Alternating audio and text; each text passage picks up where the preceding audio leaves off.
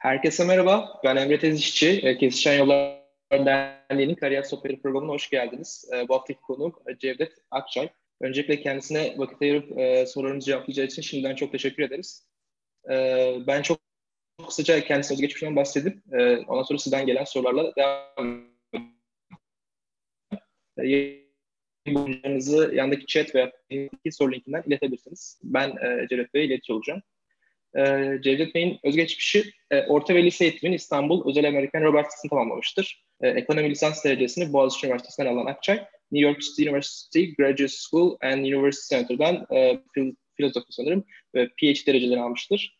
E, yardımcı doçent, doçent olarak 92-2001 yıllarında Boğaziçi Üniversitesi'nde görev yapan Akçay, 2001 yılından sonra Koç Üniversitesi'nde tam zamanlı öğretim üyesi olarak 2009 yılına kadar akademik hayatına devam etmiştir. E, Koç Yatırım'da 98 senesinde ekonomist olarak çalışmaya başlayan Cevdet Akçay, 2000 yılından itibaren e, Koç Bank ve Koç Yatırım'ın baş ekonomist olarak çalışmış ve Koç Bank Yapı Kredi birleşmesinin ardından aynı görevi Yapı Kredi Bankası altında devam etmiştir. E, Cevdet Akçay, Koç Finansal Hizmetler ve Yapı Kredi'de baş, baş ekonomist olarak 1 Mayıs 2018 tarihine kadar Ekonomik Araştırmalar Bölümünün başında bulundu. Araştırma ve yayın alanı döviz kuru belirlen, belirlenme ve borç dinamikleri, dezenflasyon e, olup bu konulardaki çalışmalar ağırlıklı olarak Türkiye özeline yöneliktir. Şu anda yurt içi ve yurt dışı yatırımcılara ekonomi üzerine yol göstermektedir. E, atladığım bir şey oldu mu Cevdet Bey? Hoş geldiniz tekrardan. Yok atladığım bir şey. Belki bir düzeltme yapayım. Yani adam nasıl böyle iki işte çalışıyor falan filan diye belki insanlar aa iyi oluyormuş falan gibi. O biraz istisnai bir durum. O da şöyle e, ben Boğaziçi Üniversitesi'nde hocayken senato kararıyla e, dışarıda çok az bir zaman harcayarak ancak danışmanlık yapabiliyordum. Ama Türkiye'de krizle beraber benim baş ekonomist yapmak istediler. Ee, e, ona da bir devlet üniversitesinde yapma şansınız yok. O yüzden Koç Üniversitesi beni istedi ve aldı. Ee, benim Bodrum üniversitedeydi. Ben banka tarafında yan iş gibi yapıyordum ama iki tane full time işte aslında. Ama hani bunu örnek almaya falan kalkmasınlar çünkü o çok istisnai bir durumda. Aynı kuruma ait olduğu için koç e, bana öyle bir özel kontratla çalışma izni verdiler. Yoksa işin doğrusu ya biri ya ötekidir. E, ben de zaten bir takım sebeplerden ikisini birden yapmak zorunda kaldım. Sonra çok yorucu olunca da 2009 yılında birinden beni seçmem lazım dedim. Banka tarafını daha iyi yapabileceğimi anlayıp e, akademisyen tarafını bıraktım. Hala bankada biraz akademisyen gibi takıldım. Biraz çok fazla olamıyor çünkü nihayetinde bankada çalışıyoruz ama hani arkadaşların yanlış bir e, fikre kapılması istemem. Aa ekonomi iyi bir şeymiş. Hem bir bankada baş ekonomisi olsun hem de üniversite öğretimi. Böyle bir şey yok. Ya birini olursun ya tekini olsun aslında. İkisine de biraz değineceğim sonra ama yanlış anlaşılma olmasın söylemek istediğim o. Tabii. Madem kariyer Teşekkür ederiz. Ee, ben gelen soruya başlayayım. Sanırım bir gecikme var ama ben e, onu ayarlamaya çalışacağım. Ee, Gelen ilk soruyla başlamak istiyorum ben. Yurt içi dışında yatırımcılara ekonomi üzerine yol göstermektesiniz. Ee, şu anki işinizden biraz bahseder misiniz? Bu süreç nasıl ilerliyor? Nasıl, neler yapıyorsunuz gündelik hayatta? Ya aslında banka için yaptığım şey şu anda bankadan ayrıldığım için başka türlü yapıyorum. Ee, yine aynı insanlarla aşağı yukarı görüşüyorum. Zaten ben bakın çalışırken de bizim bankayla hiç işi olmayan yatırımcılar yine belip görürlerdi. Ee, ama bankada bir işim olduğu için tabii ki onu sadece bir nevi hem kendime hem bankaya reputasyon diye yapardım. Şimdi ücretli yapıyorum çünkü artık bir gelirim yok yani. Yaptığım iş aşağı yukarı aynı ama e, değişti biraz. Hani ne yapıyorsunuz derseniz aslında ben ekonomi okumayı ya da ekonomi finans farkı nedir falan diye insanların işletme, ekonomi, finans bunlar ne kadar örtüşüyor ne kadar örtüşmüyor. Arkadaşların çok aklına geliyor bu sorular. Ona şöyle söyleyeyim. E, bir kere çok ayrı şeyler bunlar. Yani ekonomi ve işletme birbirinden çok farklı şeyler. Finans işletme denen dalın içinde zaten özel bir alan ve bence finans aslında tek başına bir alan. Onu işletmenin dışına çıkartmak lazım. O kadar özgür ağırlığı olan bir şey aslında finans. Kendi başına önemli ama ekonomi de aynı şey değil. Ama hep bu finansal okul yazarlıktan bahsedilir mesela. Duyuyordur belki arkadaşlar. Hiç konuşulmayan bir şey var. Ekonomik okul yazarlık o aslında finansaldan daha önemli ve daha önce geliyor. Yani eğer o okuyazarınız yoksa finansal okuryazar pek olamazsınız gibi geliyor. Olsanız da çok anlamlı olmaz gibi geliyor. Ekonomi o anlamda çok çok çok temel bir şey. Yani e, aslında bizim hayatımız gördüğümüz işte işin siyaseti var, bankası var, reel sektörü var falan filan vesaire. Bu hepsi bir iktisadi süreç, ekonomik süreç ve benim naçizane kanaatim bu üç ayak üzerinde gidiyor. Ee, birinci ayakta siyasetçiler ve İngilizcesiyle policy maker'lar var. Niye İngilizce konuşuyorsunuz derseniz policy maker'la ilgili bir problemim var Türkçe'ye dair. Onu birazdan belki daha sonra değiniriz. Policy'nin Türkçesi çok sakattır o yüzden yani. Politika diyoruz mesela biz policy'nin Türkçesine. Yani Central Bank Monetary Policy, Merkez Bankası para politikası. Peki politics'in de Türkçesi politika. Yani biz çok farklı iki şey için aynı kelimeyi kullanıyoruz kendimizde. Politika diyoruz. Hem politics'e hem policy'e. Halbuki bunlar apayrı şeyler. Niye derseniz yine benim kendi kanaatim burası vıcık vıcık politics bir yer ama hiç policy bir yer değil. Çünkü policy için başka bir takım şeyler gerekiyor. Onlar da bizim ne algımızda var ne kültürümüzde var. O yüzden biz policy düzgün dizayn edemiyoruz. Aslında bunlar bence daha enteresan şeyler. Birazdan belki vakit geldiğinde konuşuruz. Okumaya niyetten arkadaşlarım bence bunları bilerek daha da fazla heyecanlar bulmasına fayda var. Bu birinci ayaktaki insanlar, siyasetçiler ve policy maker'lar. İkinci ayakta finans sektörü var. Üçüncü ayakta da reel sektör var. Şimdi siz hayatta çalışan bir insansınız. Bunların üçünden birinde olmak zorundasınız. Yani ya kamu tarafında policy maker ve siyaset tarafındasınız. Ya finans sektöründe çalışıyorsunuz ya da reel sektördesiniz. Yani turizm şirketinde olabilirsiniz, sandalye üretebilirsiniz. Üçüncü ayaktasınız. İlla bir ayaktan bir tanesindesiniz. Ekonomi aslında bu üç ayaklı sürecin nasıl işlediğini anlamanızı çok iyi gerektiren bir disiplin. Ve orada iyi bir eğitiminiz varsa burada size korkunç aslında yardım ediyor bu. Yoksa da sıkıntı çekiyorsunuz. Siyasetçi de sıkıntı çekiyor. İkinci bacakta çalışan finansçı da çekiyor. Üçüncü bacaktaki reel sektör çalışanı da sıkıntı çekiyor. Onun için ekonominin nasıl bir süreç olduğunu, nasıl çalıştığını çok iyi anlamak lazım. Burada bir de şöyle bir sıkıntı var. Bu küreselleşme denen şey, globalization İngilizcesiyle, son 20-25 senenin fenomeni aslında. Ama dünyayı korkunç değiştirdi. O kadar değiştirdi ki bu üç ayaktaki insan grubunun da fena halde kafa yapısını değiştirmesi gerekti. Siyasetçinin ve policy maker'ın da, finansçıların da, reel sektör çalışanlarının da. Yani şöyle söyleyeyim biraz kaba bir tabir olacak belki ama küreselleşme öncesi iktisadi sistemler bakkal dükkanı gibi şimdikine göre. Bunlarsa büyük süpermarketler. Ve bunu run etmek için, idare etmek için gereken ekspertiz sizin e, nitelikleriniz, skill seti İngilizcesiyle bambaşka aslında. Onun için herkesin kendini fena halde modifiye etmesi gerekiyordu. Edemediğiniz zaman geride kalıyorsunuz. Şimdi bu süreci doğru anlamak lazım ve ekonomi denen şeyin bir sinyalleme süreci olduğunu da çok iyi anlamak lazım. Böyle arkadaşlar varsa signaling ve noise yani sinyal ve gürültü kavramları çok önemli bizde. Her şey sinyalleme üstünden gidiyor. Birinci ayaktan doğru sinyaller geliyorsa ve siz sinyalleri doğru okuyabiliyorsanız, yanlış da geliyorsa, doğru da geliyorsa, ikinci ayaktaki finansçılar varlık fiyatlaması yapıyorlar. Yani işte herkesin bildiği bonoydu, e, döviz kuruydu, hisse senedi vesaire CDS'lerde her türlü varlık fiyatlanıyor birden gelen sinyale göre. İkinci ayak bunu yapıyor ve ikinci ayak çok çabuk çalışır. Anında fiyatlar, alır ve anında satar. Almadan alır, satmadan ya her şeyi yapar ve çok çabuk. Böyle Bloomberg ekranı görmüş arkadaşlar varsa yeşil kırmızı bir de böyle yanıyordur onlar. Yeşil yeşil. Onların her biri anlık denge değerleri aslında. Denge yani her an değişiyor. Üçüncü ayaktaki insanlar yavaştırlar. Yani mecburdurlar yavaş olmaya. Çünkü o ikinci ayağa bakar. Nasıl ikinci ayak birinci ayağa bakıyor siyasetçilere ve politika yapıcılara. Öyle çeviriyorum Türkçesini.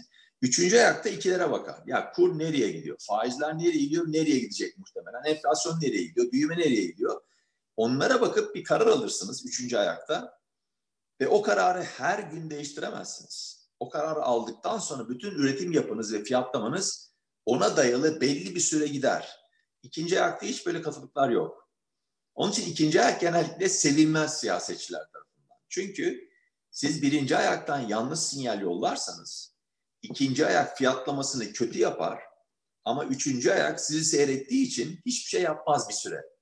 Orada hiçbir şey olmadığını görünce de siyasetçi o ortadakiler, finansçılar, şunlar, bunlar, bankacılar ortalığı mahvediyorlar. Aslında yanlış bir şey yok ekonomide. Üçüncü aya bakın. Üçüncü ayak daha reaksiyonunu vermedi halbuki. Şimdi bu çok kaba anlatıyorum böyle ama bu süreci böyle anlamak çok çok önemli. Çünkü ya aslında daha reaksiyon vermedi ama vereceği çözerseniz ve vermesi gerektiğini önden hem finansal varlık anlamında hem sağ taraftaki en sağdaki üretim anlamında, fiyat anlamında değişiklikleri zamanında yapabilirsiniz. Ve İngilizcesiyle timing is everything. Zamanlama her şey.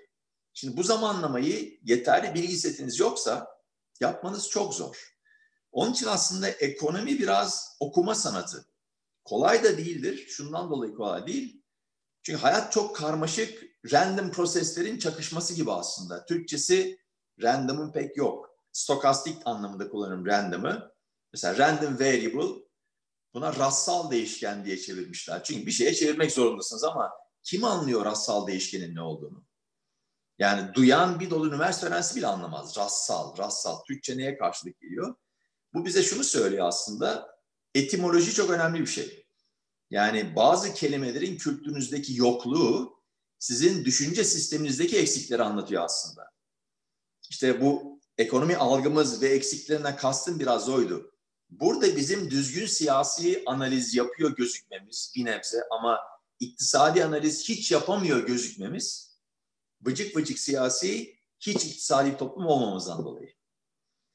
Ben hep onu söylerim. Türkiye iktisadi toplum değildir, bezirgen toplumdur derim. Yani T zamanında trade etmeyi bilen ama T artı bir, T artı iki zaman birden fazla olduğu anda birden kafası karışan bir toplum burası. Çünkü biraz günlük yaşıyoruz, günlük takılıyoruz, günü kurtarıyoruz.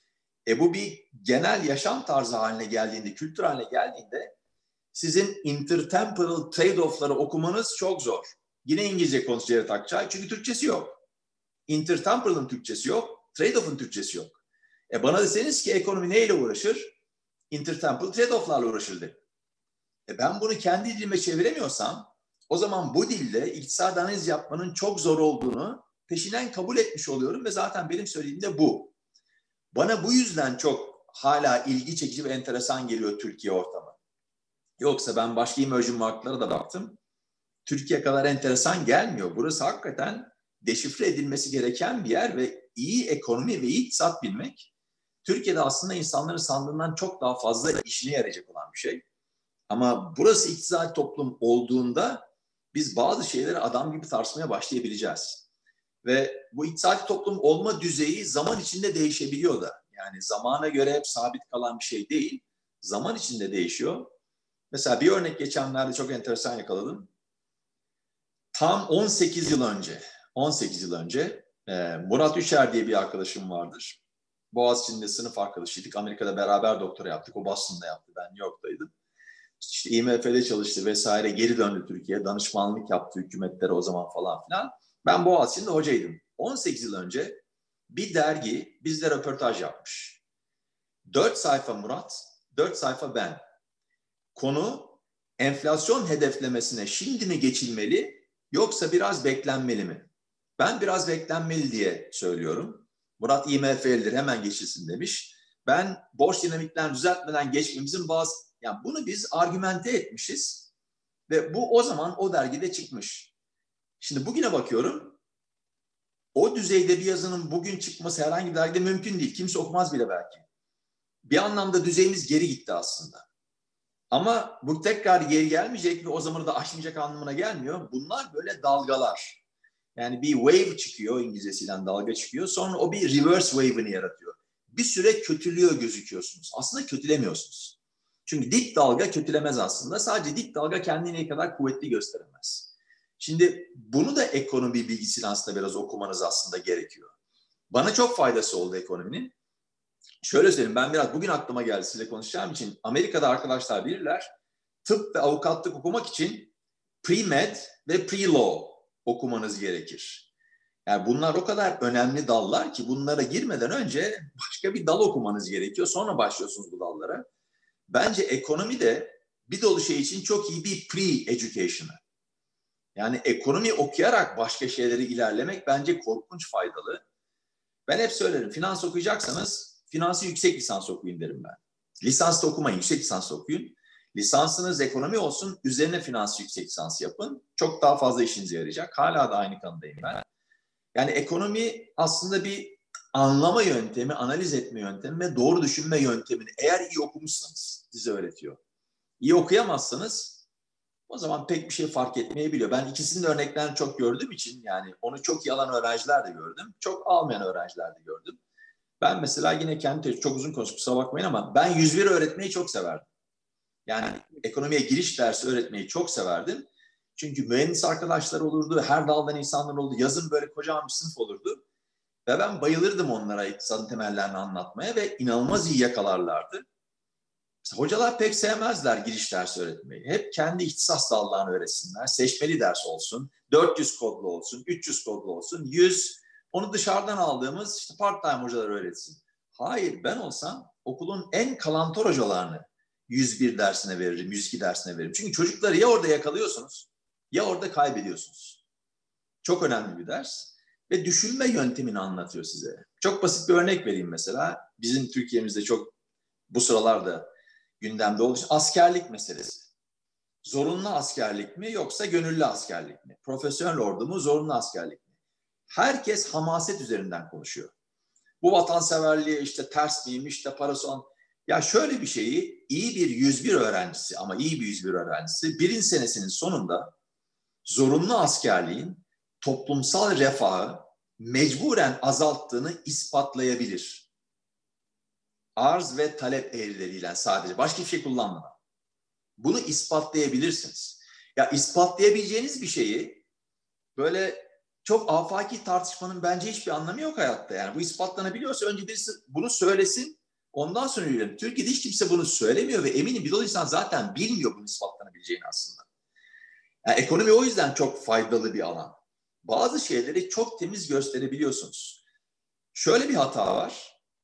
Ekonomiyle uğraşan insanlarda üç ayakta da devlet katında, policy maker ve siyasetçi tarafında da, finansçılarda da, ortadaki finansçılarda, reel sektördeki insanlarda da kitabı çok iyi bilmeden yani iyi bir, hakiki iyi bir iktisat eğitimi almadan hayatı anlamaya çalışmanız iktisadi hayatı imkansıza yakın öyle söyleyeyim size. Çünkü kitap necessary but not sufficient. Zorunlu ama yeterli değil. Çünkü hayat dediğiniz şey kitaptan sapmalar aslında. Yani sizin kitaptan sapmaları görebilmeniz, ölçebilmeniz için önce kitabı iyi bilmeniz gerekiyor. Kitabı reddederek hayattaki sapmaları kitaptan okumanız mümkün değil. Mesela bu iddiada olan bir dolu insan var şu anda ortalıkta. Üç ayakta da. Bence üçü de çok büyük hatalar yapıyorlar. Yeterli değil anlamanız ama zorunlu. Kitabı iyi bilmek çok zorunlu ki ne kadar deviate ettiğini ondan saptığını gerçek hayatın anlayabilin ve ona uygun çalışmalar yapın. Makale bu yüzden yazılır aslında. Makale hayattan sapları anlatır çok kabaca bana söylersiniz ama kitabı iyi bilen insanlar makale yazarlar zaten. Çünkü ancak onlar ölçebilirler o sapmaları, anomalileri vesaire. Yani işin bence bütün zevk heyecanı burada. Öbürü üfürmeye gidiyor. Yani üfürükçü hoca oluyorsunuz. İyi bunu anlamadan kitabı ortalığı yorulmamaya kalktığınızda, anlatmaya kalktığınızda hiçbir işe yaramıyor. Ben yani çok çok iyi öğrencilere sahip olma şansına sahip bir insan olduğum için onun zevkini çok tattım. Yani kendim için iddia edemem ama ne kadar iyi öğrencilerimin ne kadar iyi bunu yaptığını gördükçe ben çok hoşuma gitmiştir ve hep şey derim yani keşke bunu daha çok insan yapabilse. Çünkü çok zorunlu bir şey. Bir an evvel iktisadi toplum olmak zorunda bu Türkiye ve daha orada değiliz. Onun bayağı uzandayız. Çok uzun konuştum kusura bakmayın. Sorularla devam edin. hiç bölmek hiç bölmek istemedim çünkü yani soruların birçoğunu zaten sırayla cevaplamış gibi oldunuz. Ee, soruları sonra arkadaşlar cevaplarını aldığını düşünüyorum. Ee, benim bir iki sorum var bunlarla ilgili. Ee, sizce ekonomi, pre-ekonomi falan gibi bir şey kullandınız. Zaten premet var ama pre-ekonomi e, gibi evet. kelime kullandınız. Ee, Yok, bu ekonomi eğitimini lise veya daha ya şey e, atıyorum pre-law ve pre metodoloji ekonomisi gibi bir alt e, eğitime indirmeyi e, siz mantıklı buluyor musunuz? Veyahut da bunun etimolojik olarak katkısı olacağını düşünüyor musunuz? Yani çünkü e, e, yeni kavramlar daha net oturabilir belki veyahut da daha yeni şeyler çıkabilir o seviyede. Ya da daha net anlayabilirler bir sonraki seviyeleri. Ee, yani aşağı inmesinde bir ekonomik fayda var. indirmek Bence çok doğru bir şey olur. Bence tanıştırmak çok çok çok iyi olur. Çünkü aslında İngilizcesiyle hani economic way thinking diyoruz. Yani ekonomik düşünme tarzını çocuklara ufak yaşta öğretmek, tanıştırmak onları bence çok iyi bir şey. Çünkü orada yakalarsanız belki hoşuna gidecek, belki gitmeyecek. Ama çoğunlukla mesela fizikçi olup ekonomi doktorası yapan, mühendis olup ekonomi doktorası yapan çok insan biliyorum. Çok başarılı insanlar biliyorum. Çok iyiler. Çünkü teknik eğitimleri çok iyi ve onları cezbeden şey de şu oluyor aslında. Bir, insana dair, topluma dair bir işte uğraşıyorsun ama çok kantitatif. Yani hakiki kantitatif. Mühendislikle ortak bir dolu mesela sistem kullanıyor ekonomide aslında. Hatta biraz mühendislikten daha bile enteresan. Çünkü mühendislikte deterministik modeller bayağı ağırlıklı. Bizde her şey stokastik aşağı yukarı. Yani biraz daha da karışıyor mevzu ama işin heyecan tarafı da orada zaten. Çözüm diye bir şey her zaman ortaya çıkmayabiliyor vesaire. Ee, inmesinde ben büyük fayda görüyorum. Ekonominin kendisinin bazı dallar için pre olmasının bence çok iyi olacağı kanaatindeyim. Mesela keşke Türkiye'de de pre-law okunsa. Yani ben hukuk konusunda hiç hukukçu değilim ama arada bir böyle bakmaya çalışıyorum programlara. Çok kötü hukuk tartışmaları. Çok kötü yani. Ben okumamış halimle bazılarından hukuk felsefesini daha iyi bildiğim kanaatindeyim. Çok kötü. Böyle olmaması lazım. Mesela hukuk okuyacaklar için ekonomi bence çok iyi bir pre-law dalıdır. Ki Amerika'da bu çok var. Ekonomi okuyup law'a giden insanlar çok fazla var. Yani sadece ticari hukukla uğraşacağı falan anlamında değil. Çünkü hukuk da aslında mantık ve matematik, ekonomi de öyledir. Felsefe keza mesela ekonomiyle çok iyi giden bir daldır. İspat yöntemleri şunlar vesaire anlamında. Matematik çok iyi gider. Ha ekonominin siz daha sözel tarafına kaymak istiyorsanız şu hatayı yapmadan yani ekonominin aslında çok kantitatif bir dal olduğunu unutmadan, orayı iyi öğrenmeden oraya kayma hatasını yapmayın sakın. Orada uyarırım. Yani sözel bir dal değildir ekonomi, gayet kantitatiftir. Ama oraya kayacaksanız da o zaman işte yine diğer temel bilimlerle, sosyoloji vesaire falan filan beraber okunabilir ve okunmasında fayda da var ama çok kantitatif bir dal olduğunu hayatta akıldan çıkartmamak lazım. En önemli kısmı da bu arada istatistik. Yani istatistiğin önemini hiç kavramamış bir ülke olarak Türkiye'yi söylüyorum. Zaten stokastiğin Türkçe karşılığı da çok antin kuntin bir şey işte. Random, rastsal olmasının sebebi bu. Yani bizim kültürümüz oraya çok yatkın bir kültür değil. O anlamda. Benim söylediğim bir şey vardır, laf vardır. Beklediğiniz şeyin çıkmaması, çıkan şeyin beklenmediği anlamına gelmez.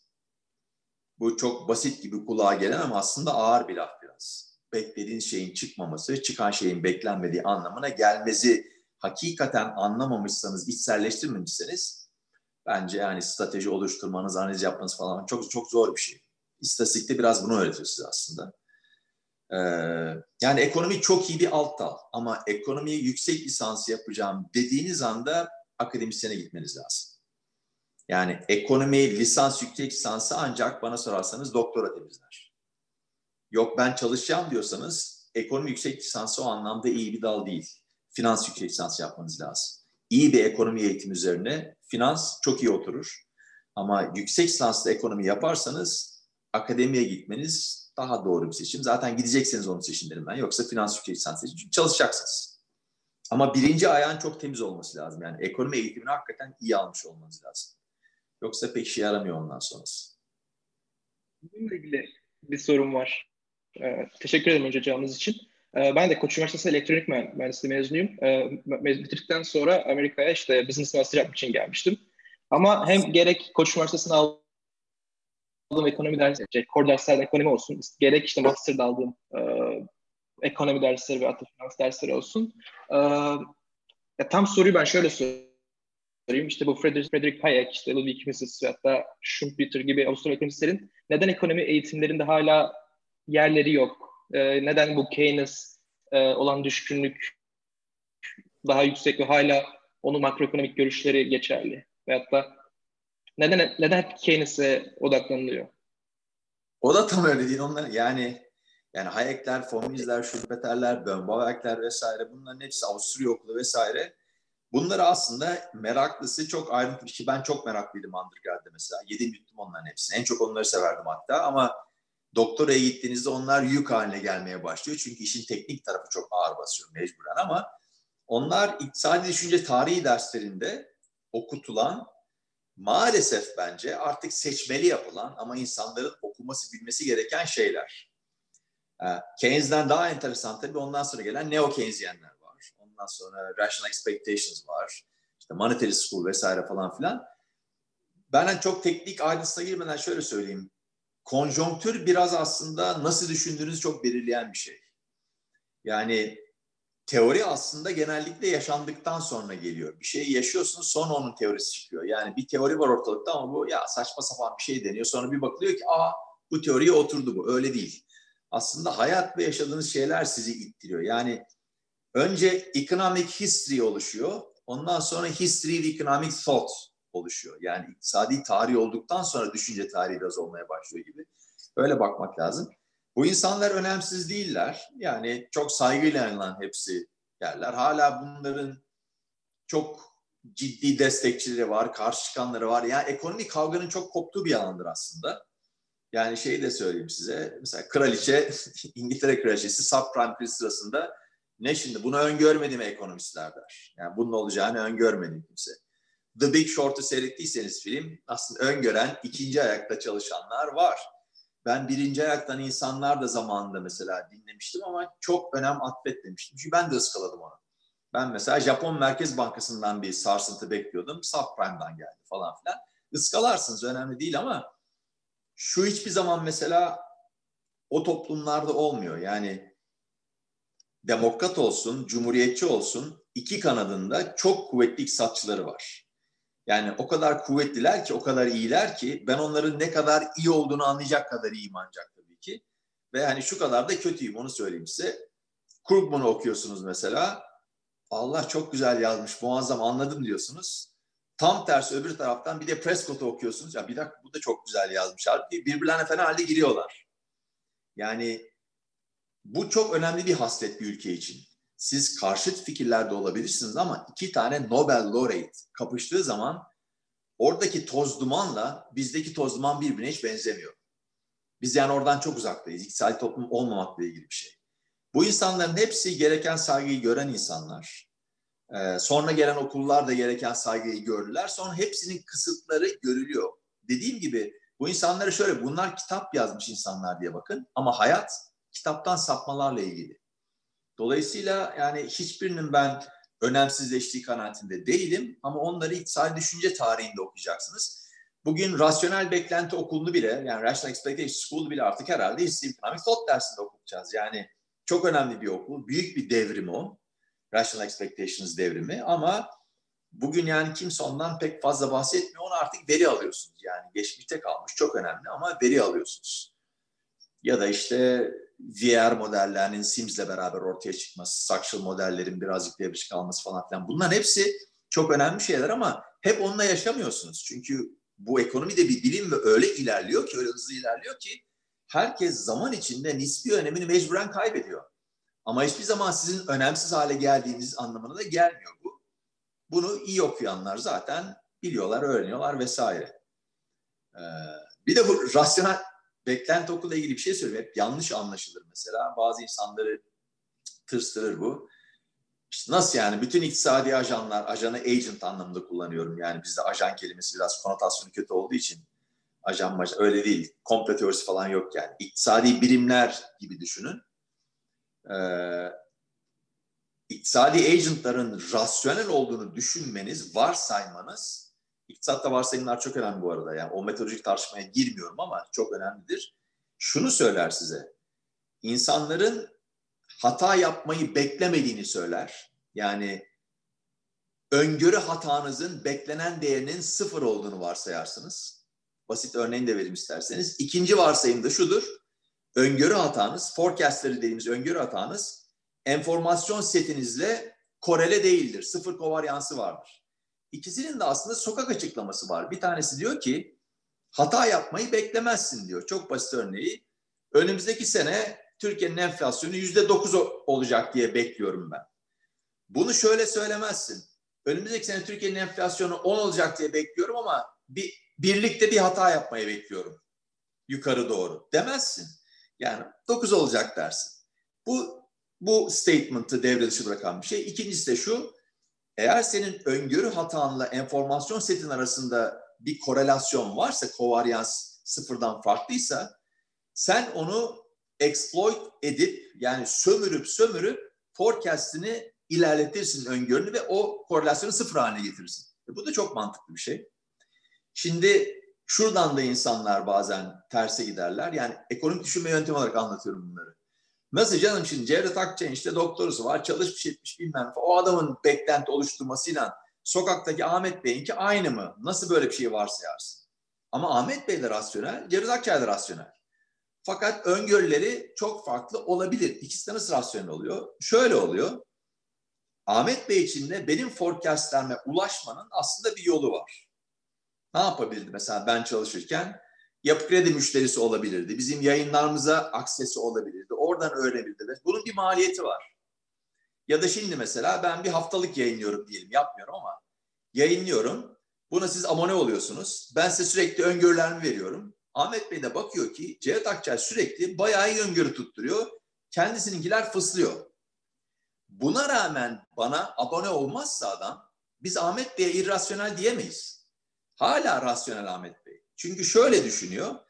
Diyor ki Cevdet Akçay'a üye olarak onun bültenine edineceğin bilginin bana maliyeti üye olmayarak kaybettiğimden daha fazla olduğu için olmayayım ya değmez diyor.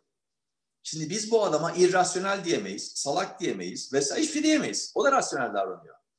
Çünkü onun kendi seti içinde benim o sağladığım bilginin önemi demek ki o vereceği bana ödeyeceği maliyetin daha altında bir şey. Dolayısıyla Ahmet Bey de rasyonel, ben de. Benim forecast'ım giden çok daha iyi. Ama fark etmez, o da rasyonel. Bunlar çok basit şeyler ama insanlar inanın yani bunları duyan biraz yüzde doksan bunları yanlış anlıyor. Nasıl yani? Herkesin rasyonel olması nasıl olabilir? Ya insanlar aptal değil. Hata yapıyorlar ama hata sistematik değil. Hata random. Hata stokastik. Ama expected value'su sıfır. Beklenen değeri sıfır. Çok basit bir şey bu ama yemin ederim bunu anlayan insan sayısı o kadar az ki bu çok trajik bir şey. Türkiye'den bahsediyorum yani. Teşekkürler cevabınız için. Ee, sıradaki sorum beyin göçü hakkında ne düşünüyorsunuz? Sizce Türkiye'deki beyin göçünün ekonomiye etkisi e, nasıl olacak? Nasıl oluyor şu an? Ben bunlara şöyle bakıyorum. Ee, daha grand, grandöz diyeyim isterseniz bir bakışım var benim. Her dalga ters dalgasını yaratır. Biraz öyle baktığım için biraz Marksist gibi oldu ama Marksist değilim. Hani onu da söyleyeyim. Ee, wave ve reverse wave diye İngilizceye çevirebilirsiniz. Türkiye bir zamanlar fena halde bir beyin göçü tersten olma durumu vardı. Ben öğrencilerimi hatırlıyorum mesela 6 sene evvel. İşte hocam burada 300 bin dolar kazanıyorum Amerika'da. Keşke yarısını Türkiye'de alsam da Türkiye'ye dönsem falan diyen insanlar vardı. Bir dolusuna iş bulamadım mesela. Sebep overqualified'lar. Böyle bir sebep olmaz yani. Overqualified olma sebebi olmaz ama böyle bir akım var. Türkiye'ye gelme akımı. Şimdi tersine döndü. Ya o akım belli sebeplerden dolayı bu ters akımı da yarattı. Şimdi bence bu ters akımda bir zaman yine öbürünü yaratacak. Yani üç vakte kadar, o vaktin ne olduğunu tanımlayamam size ama üç vakte kadar yine buraya tersten bir beyin göçü olma durumu. Bunu isteyen çocuklar yine çıkacaklar. Nasıl olacak bu? Biz buradaki ortamı düzeltip onları buraya çekebilecek olan aslında bazı faktörleri devreye sokabildiğimiz zaman olacak. Şu anda bunların bir kısmını biz yok ettik. Hani niyesine girmeyelim ama bunlar maddi saptama yok oldu. Dolayısıyla insanlar gelmiyorlar ve ehilseniz çıkmayı düşünebiliyorsunuz. Bu arada şu ayrımı da yapayım. Ee, para emeğe çıkanlarla hayatını kazanmaya çıkanları ben çok ayrıştırıyorum. İkisi aynı şey değil. Yani becerilerinin ve yetenek setlerinin burada karşılığını alamadıklarını düşünüp yurt dışına giden insanlarla burada son 15 sene içinde kazandığı parayı yemeye gidenleri ben ayrı kefere koyuyorum. Birincisine her türlü sempatim var, ikincisine hiç yok. Onu da söyleyeyim.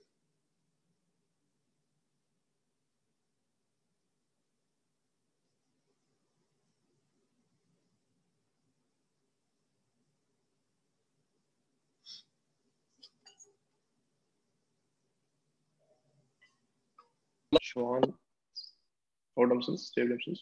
Ben buradayım. Siz bir ara kesiliniz hemen. Okey. Tekrardan okuyorum o zaman. Ee, sürdürül sürdürülebilir büyüme kavramına inanıyor mu diye sormuşlar. Ee, yani gerçekten sürdürülebilir bir büyüme olabilir mi? Ee, bu benim aklımı aşan bir şey ama benden daha akıllı insanların bu konuda ne dediğini biliyorum ben. İnsanlardan birkaç isim vereyim mesela. Solo, büyüme okulunun babası, Krugman, Stiglitz, e, Harberger, Robert Lucas.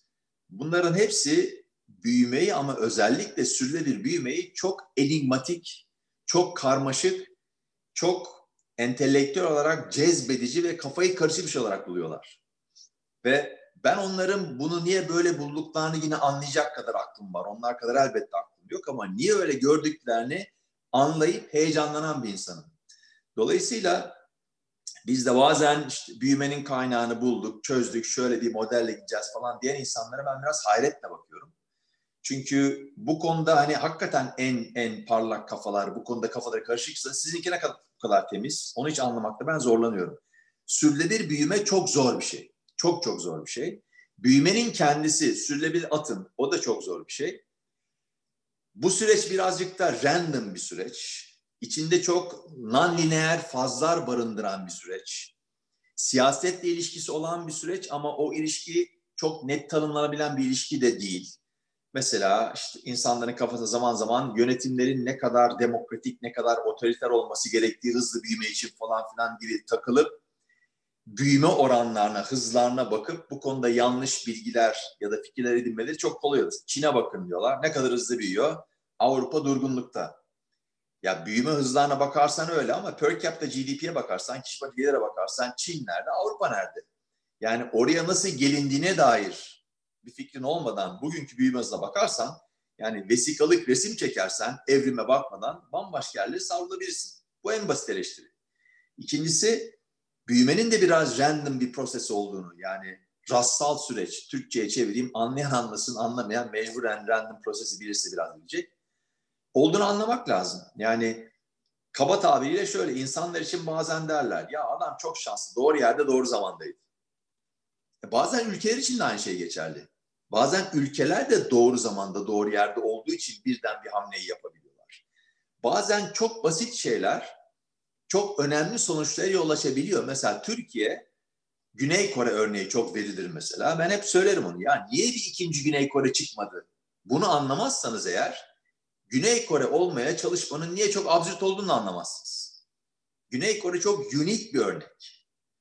Ve buradan bir one size fits all çıkarmanız mümkün değil. Sesim geliyor mu Emre?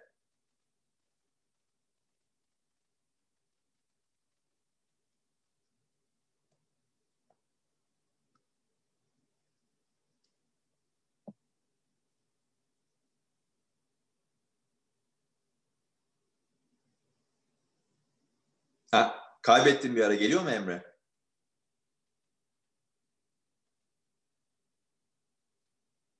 Şu an geri geldim. Sanırım benim internetimde bir sorun oldu. Ee, evet. Şu an Güney Kore'yi söylüyordum. Nerede kaldık, nerede kaybettiğimizi bilmiyorum ama yani Güney Kore örneğinden ikinci bir Güney evet. Güney Kore örneğinden ikinci bir Güney Kore yaratmak mümkün değil.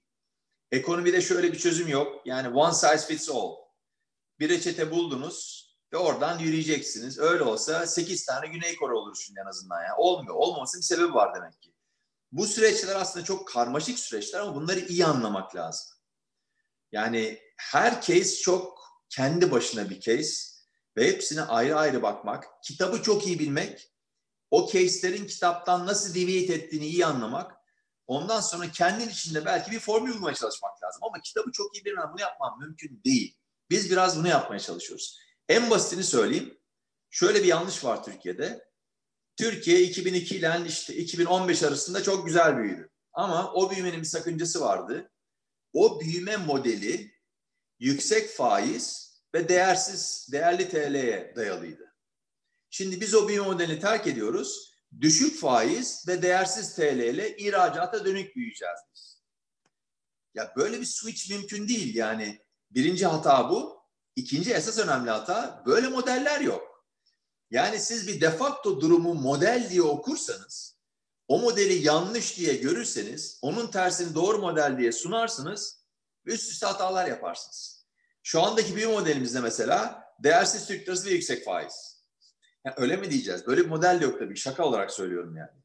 Ama model diye bir şey kalmadığını küreselleşme sonrasında anlayamazsanız o zaman model kovalarsınız yani hayalet kovalarsınız. Olmayan bir şey kovalarsınız.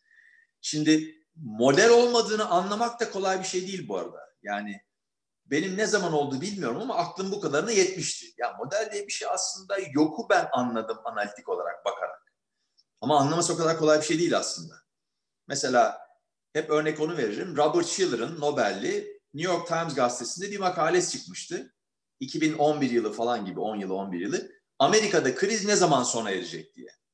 Tabii gazete makalesi ve Schiller çok basit bir şey söylüyordu. Amerikalılar yeter artık bitsin bu kriz dediği zaman bitecek. Ya bu ne biçim Nobel'li? Bu mu söylenir? Bunu ben de söylerdim falan demenin bir anlamı yok. Schiller gibi bir adam neyin aslında o krizi bitiremeyeceğini görüp halkın anlayacağı şekilde ancak böyle biteri oraya yazıyor. Yani onun arkasında çok bambaşka bir doluluk var, content var aslında. O herkesin söyleyeceği bir laf değil. Anlatmaya çalıştığı yönetimle householdların ve şirketlerin amaç fonksiyonları üst üste örtüşmeye, örtüşmediği sürece bu iş çözecek gibi değil. Ancak yani teknik arasına girmeyeyim ama bazen çok basit laflar edebilirsiniz ama arkası o kadar basit değildir. O da biraz ekonomi okumakla ilgili bir şey. Eğer iktisada dair bir laf söylüyorsanız. Yani benim söylediğim laf aslında biraz büyük bir laf ama ben bunu savunabilirim. Model diye bir şey yok artık. Globalleşme sonrasında yok. Yapılacak işler listesi var. Ama model yok. Ve çok daha esnek olmak zorundasınız. Çok daha random şoklara, rastsal şoklara hazır halde olmalısınız. Bunun koşulları ne derseniz bana her ülke için aynı şey. Bence yine benim ufak kafam şöyle söylüyor Üç durum var diyorum yerine gelmesi gereken. Bir, iş gücünüzü mümkün olduğu kadar ehil, esnek, bir daldan diğerine kalabilecek şekilde eğitmek zorundasınız. Dolayısıyla bu hep bahsedilen eğitim aslında birazcık böyle bir eğitim benim kafamdaki. Yani örneğini şöyle vereyim. Otomotivde Türkiye çok önemli bir ülke. Ama 15 sene sonra bunun kaymağını yiyeceğiz. Sonra bu plantler, fabrikalar sökülüp Türkmenistan'a, Tacikistan'a falan gidecek maliyetin daha düşük olduğu yer. E biz ne olacağız peki? E bizim de şunu olmamız lazım. Bizim de araba sanayinin endüstrisinin bizden kayacağını önceden hesaplayıp birazcık estimate edip isterseniz estimate Türkçesi yoktur. Niye derseniz anlatırım daha sonra. Onu birazcık anlamaya çalışıp mesela işte uzay araçları aramalları falan üreten insanlar haline getirmemiz lazım araba sektörü çalışan. Yani o esneklikte o skill set'e sahip insanlar yaratmamız lazım. Bu bir. İkincisi yatırımcı için eşit koşullar sağlayan ülke olmamız lazım.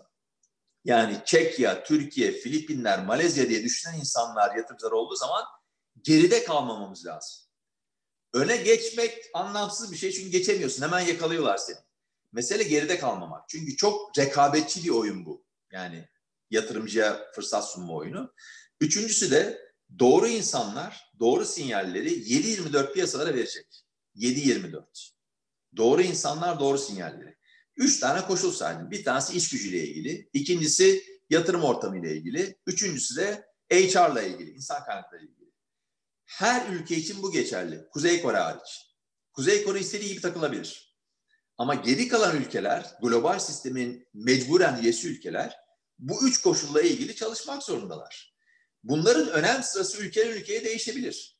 Bazı ülkeler için üçüncüsü en önemlidir. Bazıları için birincisi en önemlidir. Ama üç item, bu üç madde bence aslında değişmiyor. Şimdi bunları görmek, anlamak falan vesaire çok kolay değil.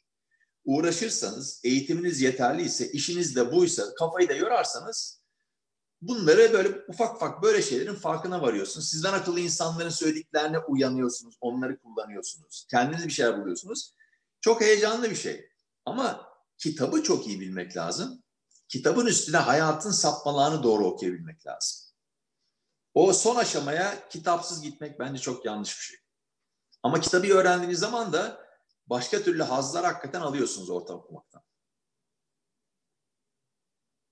Teşekkürler cevabınız için tekrardan.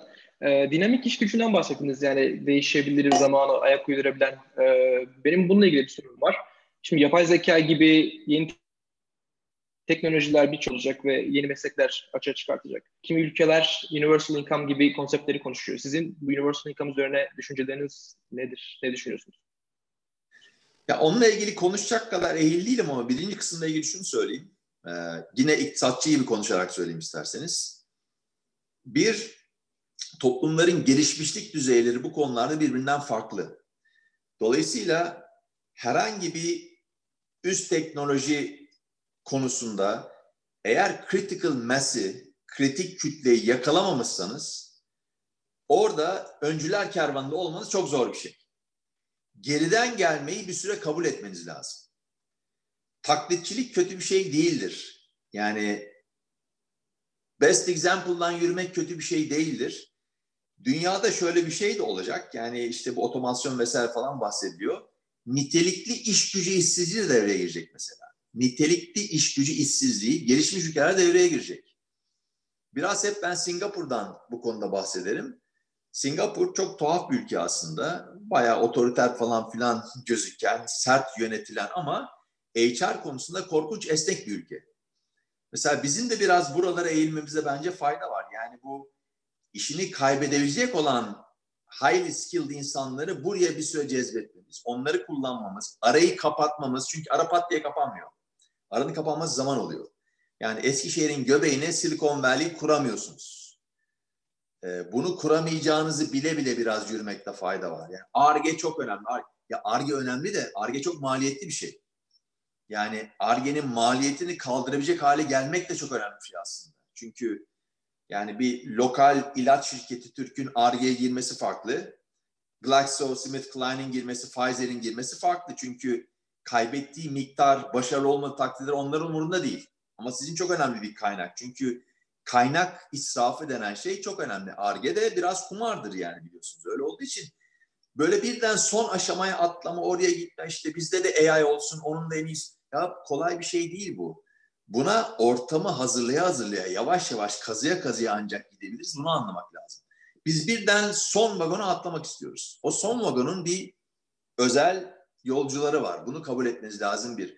Arkadaki vagondan takılıp ufak ufak öne geçmek için tırmalamanız lazım.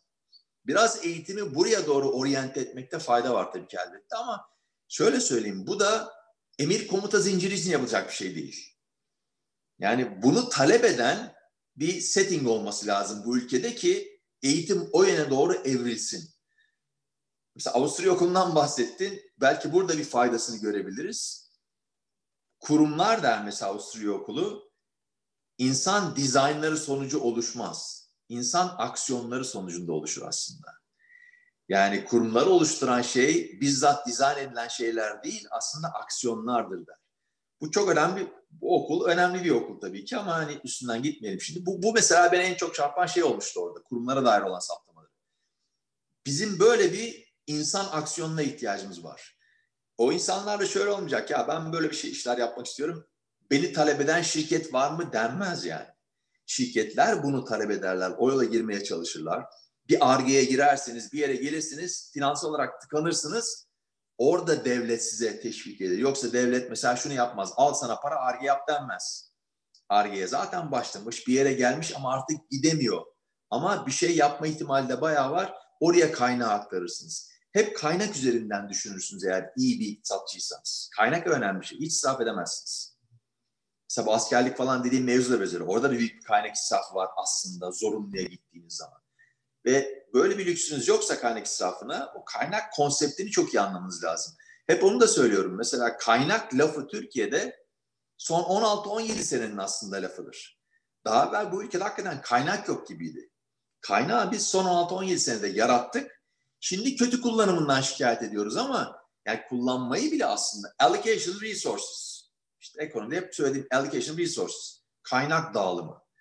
Yani siz üniversiteli insanlara kaynak dağılımı deseniz tam tercümedir çünkü bu. Bir şey anlamıyor insanlar. Kaynak olmayınca neyin dağılımı yani? Zaten işte hasbel kadar gidiyoruz öyle günlük kafasındaydı. Sonra bir kaynak yarattık. Sonra kaynakları kullandık. Bunların doğru mu yanlış mı olduğunu tartışmaya başladık. Bu da büyük terakkidir aslında. Bu da büyük ilerlemedir ama hala tam iktisadi toplum olmadık. Yine aynı şeyi tekrarlıyorum. Olmanın yolu da yine ancak düzgün iktisat eğitimleriyle, iyi ekonomi eğitimleriyle. Bu da bu ülkede var yani çok fazla olmasa da var. sıradaki sorum tam bununla ilgili aslında. E, Türkiye'de ekonomi ve iktisat okumak için e, hangi okulları e, e bölümleri önerirsin ama? Ya şöyle söyleyeyim. Bu konuda hani isim vermem hem yakışık alması hem doğru olmaz. Çünkü iki tane kurumda çalıştım ben. Boğaziçi ve Koç Üniversitesi'nde hocalık yaptım. Bunların çok iyi olduğunu biliyorum. Yani herkesin bildiği okullar var. Mesela Türkiye şöyle enteresan. Zaman zaman rast geliyorum. Bu çok heyecan verici bir şey. Mesela yine bir tanesi Erzurum Atatürk Üniversitesi'ydi mesela. Oradan bir çalışma görmüştüm. Muazzam güzel. Çukurova Üniversitesi'nden bir şey görüyorum. Muazzam güzel. Yani böyle bunlar tabii tam kurumsal hale henüz gelememiş ama Türkiye'de bunu reddetmek de bence çok anlamlı değil. Bir şeyler oluyor ama koordinasyon çok zayıf. Kuvvetli bölümler yerel olsun, biraz daha yerel aşan olsun. Kurmayı mesela düşünmüyoruz, etmiyoruz. Mesela üç tane üniversite bir araya gelip bir tane yüksek lisans bölümü kurabilir. Belli bir bölgedesinizdir. Bu Doğu olur, Güneydoğu olur, Akdeniz olur, Ege olur, İstanbul olur. Mesela biz İstanbul'da bir yer bunu yapmayı düşünmüştük. Sabancı Koç, Boğaziçi Üniversitesi'yle bir ortak doktora programı yapsın dedik mesela. Çünkü doktora çok zor bir şey. Yani doktora programı yapmak, oradan ehil insan yetiştirmek çok zor bir şey ve biz Boğaziçi Üniversitesi olarak demiştik ki bunu tek başımıza yapmamız mümkün değil. Onun için ortak yapalım. E sonra bir bakıyorsunuz her yer doktora vermeye başlıyor. Ona da hani bir yere kadar okey derim ama sonra onun da bir ölçümünün doğru yapılması lazım. Burası iktisadi toplum olmadığı için market konsepti yani piyasa konsepti çok doğru çalışmadığı için biz aslında HR fiyatlamasını da doğru yapamıyoruz. Ya akademi mesela bana sorarsanız en rekabetçi piyasadır. Şimdi sen de Amerika örneğini gördün. Gören arkadaşlar inşallah görecek olanlar ya da şu anda görüyor olan bilirler. Yani sizin falanca community college'da ya da state university'de ki çok iyi state üniversiteler var. Hoca olmanızla yani University of Chicago'da olmanız farklı şeyler. Üçünde de prof olabilirsiniz. Ama herkes bilir ki University of Chicago profu muhtemelen buradaki profun 8 mislini ilk bahsettiğimde 12 misli falan kazanıyor. Canım hepsi, hayır hepsi prof değil. Bir University of Chicago profu. Yani profesörlük de her yerde aynı değil. Çünkü orası da bir market. Ve hakikaten çok doğru fiyatlama yapmanız lazım. Çünkü eğer diyelim MIT'si, Stanford'ı en top yerleri düşünün. Orada bir hocasınız, doçensiniz, seminer veriyorsunuz. Gittiniz mesela Princeton'da. Princeton'ın doktora adayı öğrenciler, bizim dal için konuşuyorum, diğerlerini bilmiyorum ama o seminere gelen doktora öğrenciler hatanızı bulmak için geberiyorlar. Çünkü hatayı bulup orada çaktıkları anda onlar meşhur olacaklar. Sizin de tenür sakata gelecek. Yani hayat memat meselesi verdiğiniz seminer hayat memat meselesi hata yapamazsınız. Yaptığınız anda uçuyor. E daha ne kadar rekabetçi olabilir ki? Finans piyasası bile bu kadar rekabetçi değil. Şimdi orası fiyatların çok doğru oluştuğu bir yer. Yani Princeton'daki o profesör var ya onun dayı oğlu bilmem ne olduğu için yapmışlar. Ya böyle bir şey mümkün değil. Mümkün değil. Hakikaten hak ettiği için orada o. Pricing bu bir fiyatlamadır. Pricing çok doğru yapılıyor. Yani çok efficient bir market orası. Etkin bir piyasa. Her piyasadan daha etkin. Şimdi bunu oturttuğunuz zaman dünyadaki en iyi 10 üniversitenin 6 tanesi, 50 tane, 30 tane sizde olduğu zaman yani kriz de oluyor, o da oluyor, bu da oluyor vesaire ama bir şekilde yırtıyorsunuz. Çünkü onu oturtmuşsunuz. Bu arada üniversite sisteminin problemleri de var Amerika'da. Başka sosyal problemler var. Yani Amerikan Dream'inin ölmesi durum var ama bunların hepsini görüp, okuyup, panikleyip çözüm bulmaya çalışıyorlar. Yani sorunsuz hayat yok. Ne insanlar için ne ülkeler için ama bunlarla baş edebilecek olan donanımda insanlarınız var mı? Bu soruya çok samimiyetle doğru cevabı verip üstüne gitmek lazım. Biz henüz o yüzleşmeyi yapmıyoruz gibi geliyor bana. Yani o doğruları saptayıp kendimizle yüzleşmekten hala biraz kaçıyoruz gibi geliyor bana kaç kaç nereye kadar? Sonunda yakalanıyorsun, bir şoku yiyorsun, o da oradan reverse wave'ini yaratıyor, tekrar çıkmaya başlıyorsun. Yani keşke daha az çalkantılı olsa ama maalesef burası biraz daha yüksek osilasyonlarla gidiyor Türkiye. Benim gördüğüm o. Teşekkürler cevabınız için tekrardan. Aslında süremizin sonuna geldik ama iki sorum daha var. Eğer vaktiniz varsa sorayım mı? Çok, yoksa... Bizim varsa benim var. Ben cevapları problem değil. Benim de vaktim var. Ee, şey sormuşlar. Soran arkadaşlar lise ve üniversite öğrencisi e, arkadaşlar. E, ekonomiye giriş 101 için tavsiye ettiğiniz İngilizce kitaplar, hatta varsa Türkçe kitaplar nelerdir diye sormuşlar. Ben, Türkçe pek yok açıkça söyleyeyim. Ee, yani üzerine kafa yorup zaten kitap yazan Türk olduğunu ben bu konuda hiç sanmıyorum. Hatta biliyorum olmadığını. Ee, işte orada tavsiye işine girdiğim zaman biraz sakat olacak ama e, mesela Stiglitz son dönemlerini pek sevmesem de hoşlanmasam da Stiglitz'in eski giriş kitaplarının ben çok çok iyi olduğu kanaatindeyim. Çok iyi kitaplardır.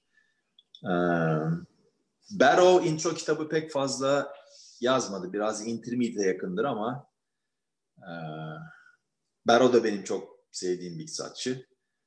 O ikisini söyleyebilirim. E, ama Stiglitz'in eski kitapları çok çok iyidir. Yani Stiglitz'in sonraki halini sevmiyorum ama eski hallerini çok takdir ederim. Zaten çok iyi bir iktisatçı. Yani Nobel'di zaten onu da biliyoruz yani ama e, son dönemleri biraz şey kızgınlıkla konuşuyor vesaire.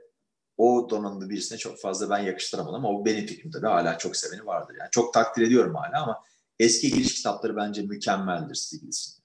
Mükemmeldir. Teşekkürler. Ee, son sorum aslında çok da geniş ve genel bir soru ama siz e, artık siz kadar kısaltabilirsiniz veya özetleyebilirsiniz. E, Türkiye'de ekonomi nasıl ilerliyor? E, sizce 10 yıl sonra hangi ülkelerin ekonomileri veya Türkiye bu e, en büyük 10 ekonomiden biri olacak mı? Genel olarak Türkiye'nin ekonomisinin durumunu özetlemeniz mümkün mü? o kısa özetlik bir şey pek değil. Ee, şöyle söyleyeyim, birkaç evet. faktörü belki bir araya getirerek söyleyeyim. Ee, bence çok büyük bir dönüşüm yaşadı Türkiye pozitif anlamda. Ee, son 19 senenin ben son 5 senesini sıkıntılı görüyorum. Ee,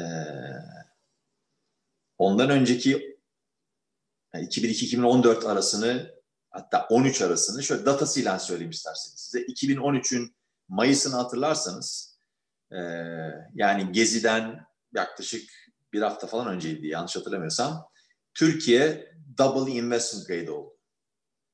Fed tapering dediğimiz sürecin başlayacağı ilan edildiği zamanlarda Türkiye double investment grade olmuştu.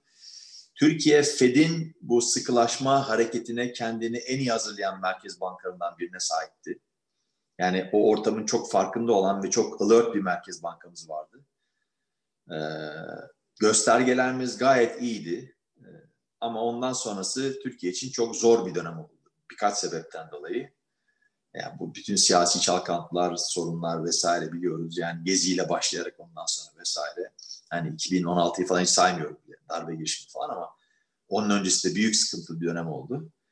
Ona rağmen Türkiye'nin önünde çok önemli fırsatlar vardı. Ee, 2014'ü hatırlayın bir sene sonra yaz petrol fiyatı 110'lardan 40'lara geldi. Yani Türkiye bütün o siyasi çalkantı döneminden geçmiş. İşte 25 Aralık'ıydı, şuydu, buydu, o büyük operasyonlar, şunlar, bunların hepsinden seçim atlatmış Mart'ta. Yazına geliyorsunuz. Ee, bütün Londra, Buy Turkey, Buy Turkey, Türkiye al raporları basıyor. Çünkü petrol 110'dan 40'a indi. Şimdi ondan önceki bütün çektiğiniz sıkıntıları, dertleri sadece biz Türkler görmüyoruz. O yatırımcı piyasası da görüyor. Onların bir şekilde geride kaldığını ve bu petrol fiyat düşünden Türkiye'nin büyük nema kapacağını düşünerek Buy Turkey raporları bastılar. Biz ondan sonrasını da getiremedik. Yani o fırsatı kullanmayı da beceremedik. Bugün yani emerging marketlara bakarsanız ortalama enflasyon 4 civarında, 4,5 civarında. Büyümeler 3, 3,5, 4 civarında hatta biraz daha bile üzerinde. Potansiyel büyümelerine yakın yerlerde biraz altında büyüyenler var. Potansiyeli düşenler var. Güney Kore vesaire. Potansiyeli biraz arttıranlar var. Brezilya gibi vesaire. Biz biraz anomali gibi duruyoruz.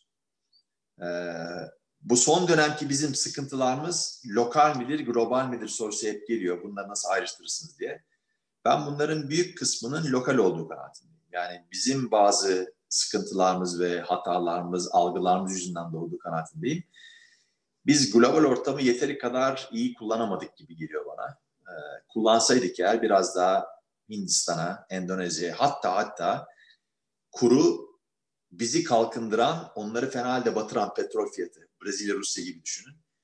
ülkelerden daha kötü perform etmemiz e, açıklanabilir ama açıklandığı zaman ya böyle de olması gerekmiyordu aslında varabildiğimiz şeyler.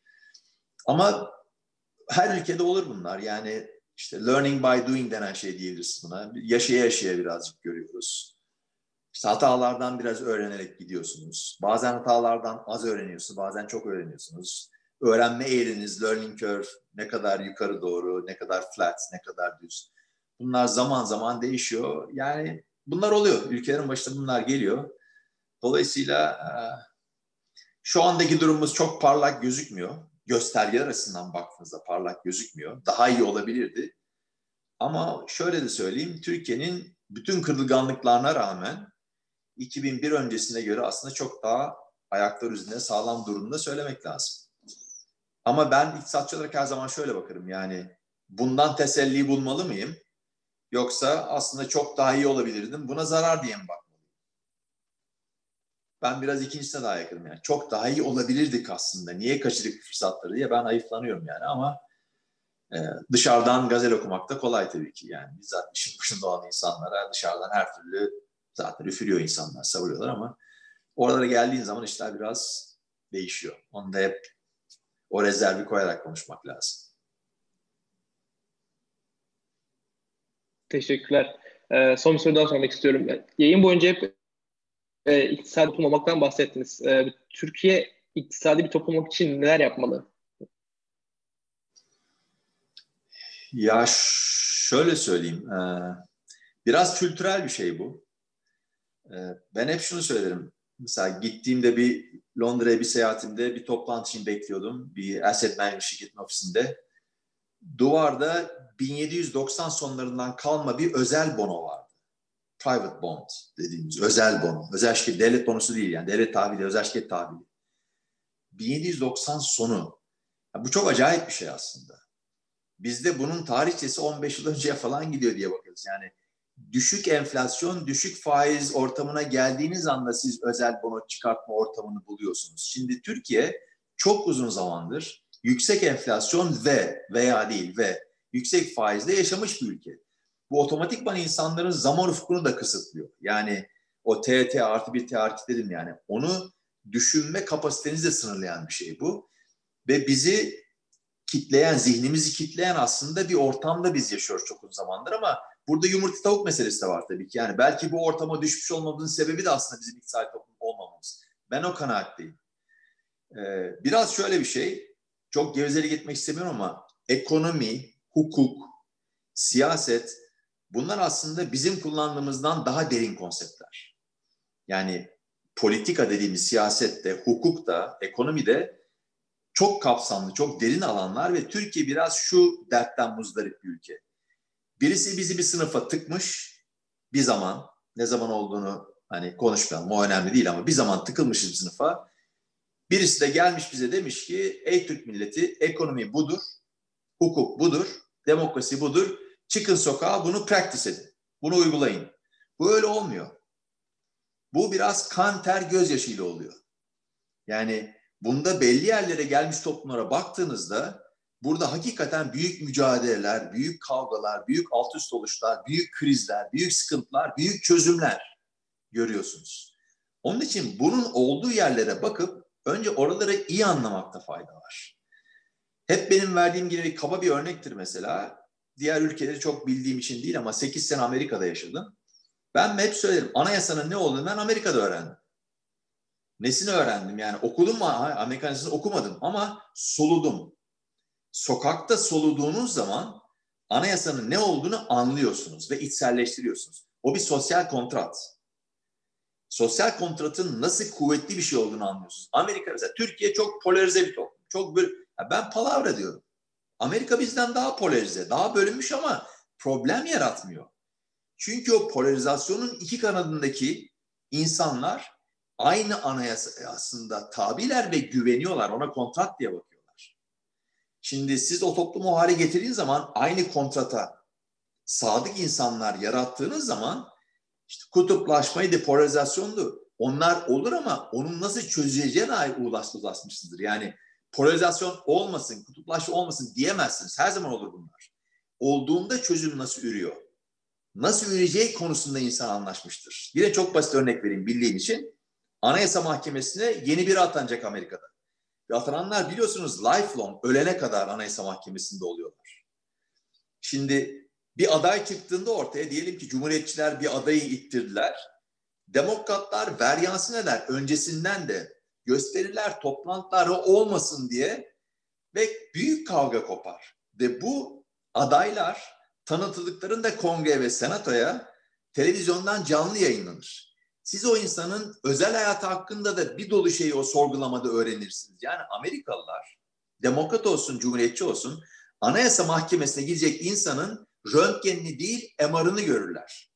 Ve o insan sonunda atanmayabilir. Ama atandığında oraya kimin geldiğini çok iyi bilir herkes ve diyelim ki Republican'dan istediği birini başkan atadı. O gün demokratlar o kavgayı bitirirler. Çünkü artık söylenmenin bir anlamı yok. Atandı. Atandı ve sistem içinde o sosyal kontratın kuralları içinde her şey gerçekleşti. Bundan sonra bağırmanın bir anlamı yok. Geçmişte muhasebe biter. Neye yönelirler? Bir dahaki böyle olmasının çalışmasına girerler. Bütün mesele gelecekle ilgili. Siz geçmişe takık bir toplumsanız zaten iktisadi toplum olmanız mümkün değil. İktisatta da geçmiş önemsizdir. Çünkü sunk cost diye bakarsınız, batık maliyet diye bakarsınız. Yani bizde de o anlamda, bizde kastettiğim iktisatta da geçmişin önemi çok azdır. Şimdi Türkiye'de bunlar olan şeyler değil. Baktığınız zaman her şey geçmişin kavgaları üstünden gidiyor. Sen bana bunu yaptın, e sen de bana bunu yaptın. Ya oldu bitti onlar.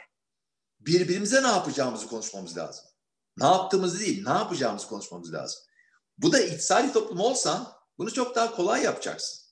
Çünkü geçmişe bu kadar kafayı takmanın anlamı olmadığını o zaman çok iyi bileceksin. At the margin düşüneceksin. Margin konseptiyle düşüneceksin. Ve illaki future oriented, ileriye yönelik düşüneceksin. Bunları iyi iktisat okuduğun zaman otomatikman genlerine işliyorlar seni.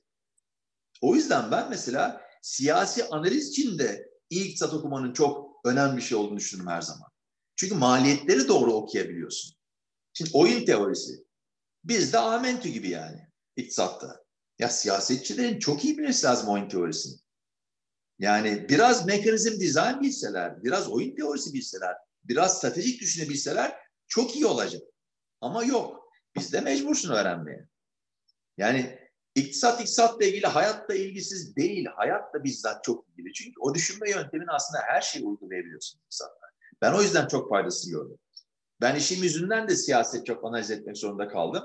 Şöyle söyleyeyim belki yani bir de o zaman siyasi öngörülerim iktisadilerden daha bile iyi tuttu ki çok aykırıydılar yani.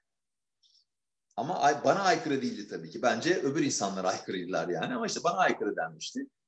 Ben iktisat kullandım. İktisadi düşünme yöntemini kullandım siyaset okumaya çalışırken. Çünkü elinde sonunda data domine ediyor. Yani siz datayı reddetseniz de data sonunda kendini size dayatıyor. Çünkü hayatın gerçekliği o aslında. Onu önceden doğru okuyabilmek çok çok önemli. Ben orada çok faydası gördüm. Ama iktisadi toplum olmaya daha var. Daha çok var.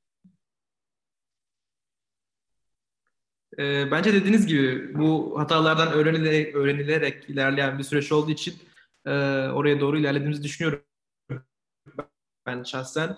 E, sizin de cevaplarınız için, vaktiniz için çok teşekkür ederim. E, Yine bir teknik açıklama dersen. Emre şöyle. Tabii. Hata tabii, terimi yani er, error term dediğimiz e, yani beklediğin şeyin çıkmaması, çıkan şeyin beklenmediği anlamına gelmez diye bir şey söylemiştim mesela. Bir random variable, rastsal değişken olsun. Yani x eşittir expected value x artı bir error term. O sondaki error term, o denklemin hata terimi, işte biz deriz ki IID dağılır belli bir ortalamayla belli bir varyansla falan filan, özellikleri de var vesaire. O hata terimi dünyanın en enteresan şeyi.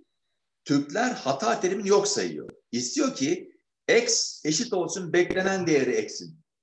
Olmuyor. Öyle bir deterministik dünya yok. Dünya stokastik. Onun için sonunda bir error term var.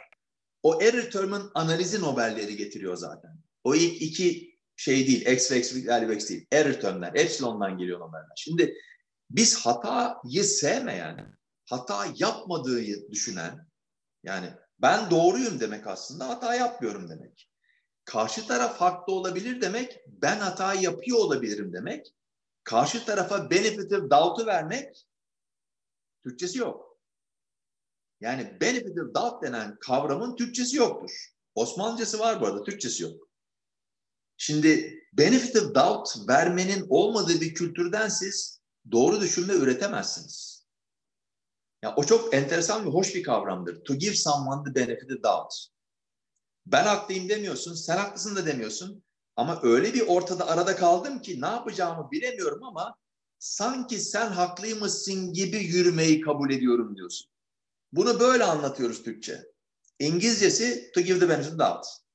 Niye Türkçesi yok? Çünkü Türk doesn't doubt. Türk doubt etmez, Türk bilir. Bildiğin anda hata terimi yok oluyor. Hata yapmıyorsun sanıyorsun, hata yapmaktan korkuyorsun. Hataların sana sonunda aslında doğruyu getirebileceğini, doğruyu approximate edeceğini. Doğru diye bir şey aslında pek yok, o kaçan bir şey böyle. Hep kovaladım, hiç yakalayamadığım bir şey aslında. Bunu anlamıyorsun. Yani bütün mesele kültürel zaaflar. Onun için algımızdaki eksiklikler dediğim şey buydu benim konuşma için başlıkçısı önerdiğim şey. Yani bizde en temel düşünme yöntemleri eksik aslında. Hatadan bu kadar korkan, hata yapmaktan, hata yapmadığını sanan bir kültür çok düşe kalka ilerlemek zorunda. Öbürü hatayla düşüyor kalkıyor, çok çabuk toparlanıyor. Sen büyük darbeler yiyorsun. Çünkü hata yaptın ortaya çıktığında o başına gelebilecek en kötü şeysin. Ama hayat sana onu çakıyor. Hata yaptın. Toparlayamıyorsun bir türlü. Ya olur. Hata yap yapmış olabilirim tamam öğrendim yürüyorum dediğin anda toparlama çok kolay. Onun için bizde osilasyonlar bahsettiğim wave ve reverse wave'ler arasında gidişlerde bu dalgalanmalar çok yüksek boyutlu oluyor. Yoksa her yerde var bunlar. Ama bizdeki kadar yüksek boyutlu değil. Çünkü biz hata yapmayan insanlar toplum olduğu için kafamıza çakılınca hata toparlanmamız çok zor oluyor. Büyük sersemliyoruz yani. Gerek yok. Gerek yok. Hata işin doğasında var. İşte iktisat da sana öğretiyor yani. Eksi Büyük olasılıkla yani benim anladığım kadarıyla. Artı epsilon diyor. Artı epsilon. Epsilon'u sev diyor. Epsilon'u seversen hata terimini o zaman hayata başka türlü bakıyorsun. Stokastik bakıyorsun mecburen. Deterministik bakmıyorsun. Stokastik bakmak demek ne olacağını biliyormuş gibi değil, hiç bilmiyormuş gibi strateji oluşturmak demek. O zaman nispeten safe'sin ama ne olacağını biliyormuş gibi oluşturduğunda beklediğin çıkmadığında dünya yıkılıyor.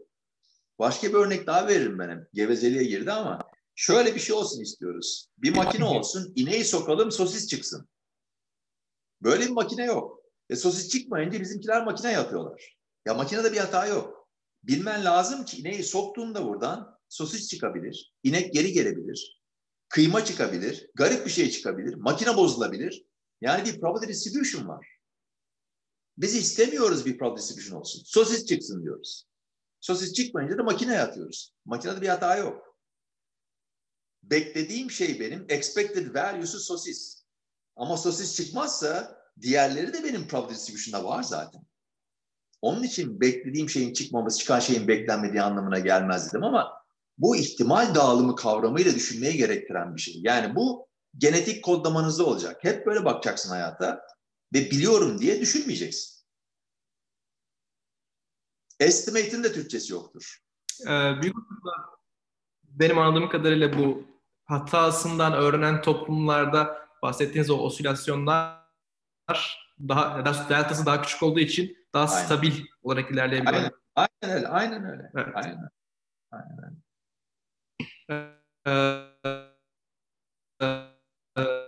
Bunu aşmak için büyük olasılıkla biz yani dilimizde bu çoğu dediğiniz gibi konseptlerin ve kelimelerin çoğu olmadığı için olasılıkla yeni bir dil öğrenip bu kavramları anlayıp e, kendi dilimiz ve kültürümüzü işte içselleştirerek üstesinden gelebiliriz diye umut ediyorum, düşünüyorum. E, bir zaman ol- umarım.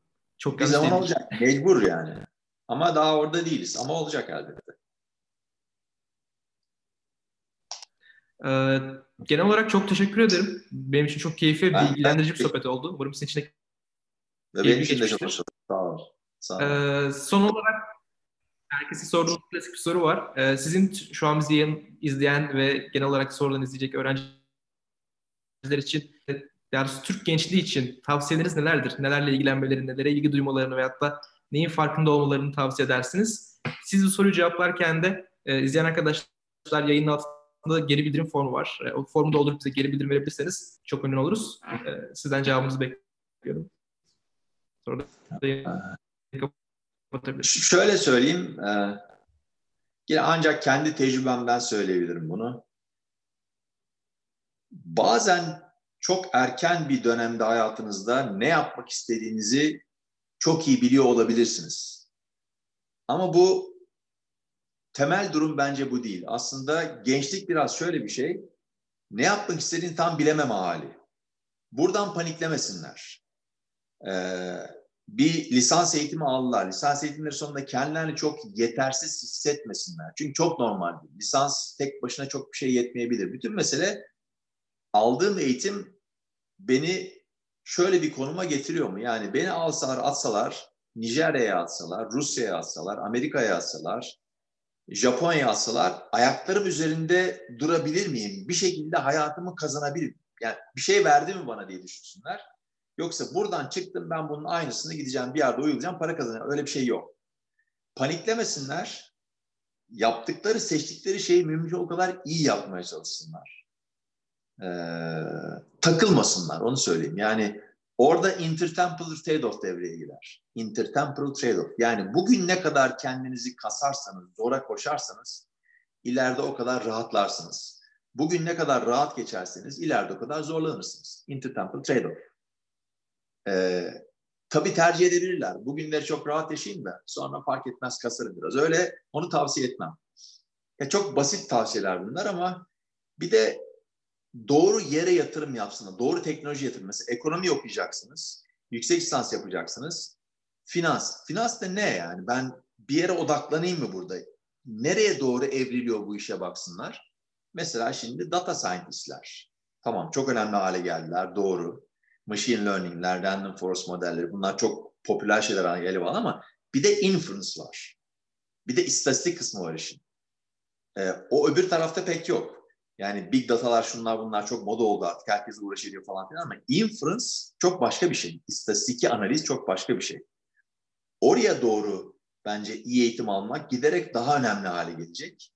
Ama e, çok soft core okuduğunuz zaman bazı teknik dalları sıkıntıya düşmeniz çok çok muhtemel. Onun için ben hep söylüyorum yani ekonomi okuyan arkadaşlar eğer finans okumak istemiyorlarsa illa yanına ya istatistik ya data science e, ya bilgisayar mühendisi bir şey eklemek durumundalar artık. Yani yoksa ekonomi undergrad'i tek başına bir işinize yaramaz. Size doğru düşünmeyi öğretir ama yüksek lisans kısmına mesela devam etmek istemiyorsanız illaki bir takım şeylerle onu birleştiriniz ve neyle birleştireceğiniz en fazla size yarayacak onu da birazcık okuyabilmeniz lazım.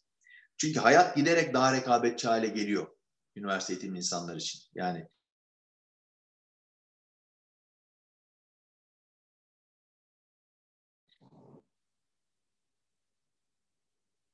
Bizim ha, kesildi bir ara pardon. Şu an geri geldim. Evet giderek daha rekabetçi hale gelecek. Onun için e, specialization'dan yani ihtisaslaşmadan kaçmak hala mümkün değil. Ama çok körü körüne gidip kendinizi yan taraflara ekspoze etmeden de gitmenizin çok fazla anlamı olmayacak. Çok enteresan bir dünyaya gidiyoruz öyle söyleyeyim. Ama ihtisaslaşma gerekiyor. Çok teşekkür ederim. Ee, başka eklemek istediğiniz bir şey var mı? Genel olarak. Ha, Son yok sözleri. gibi ya. Yani bırakırsanız daha bulurum bir şeyler ama bayağı bir şey sanki söyledik gibi. Bence bunu azmetsin arkadaşlar.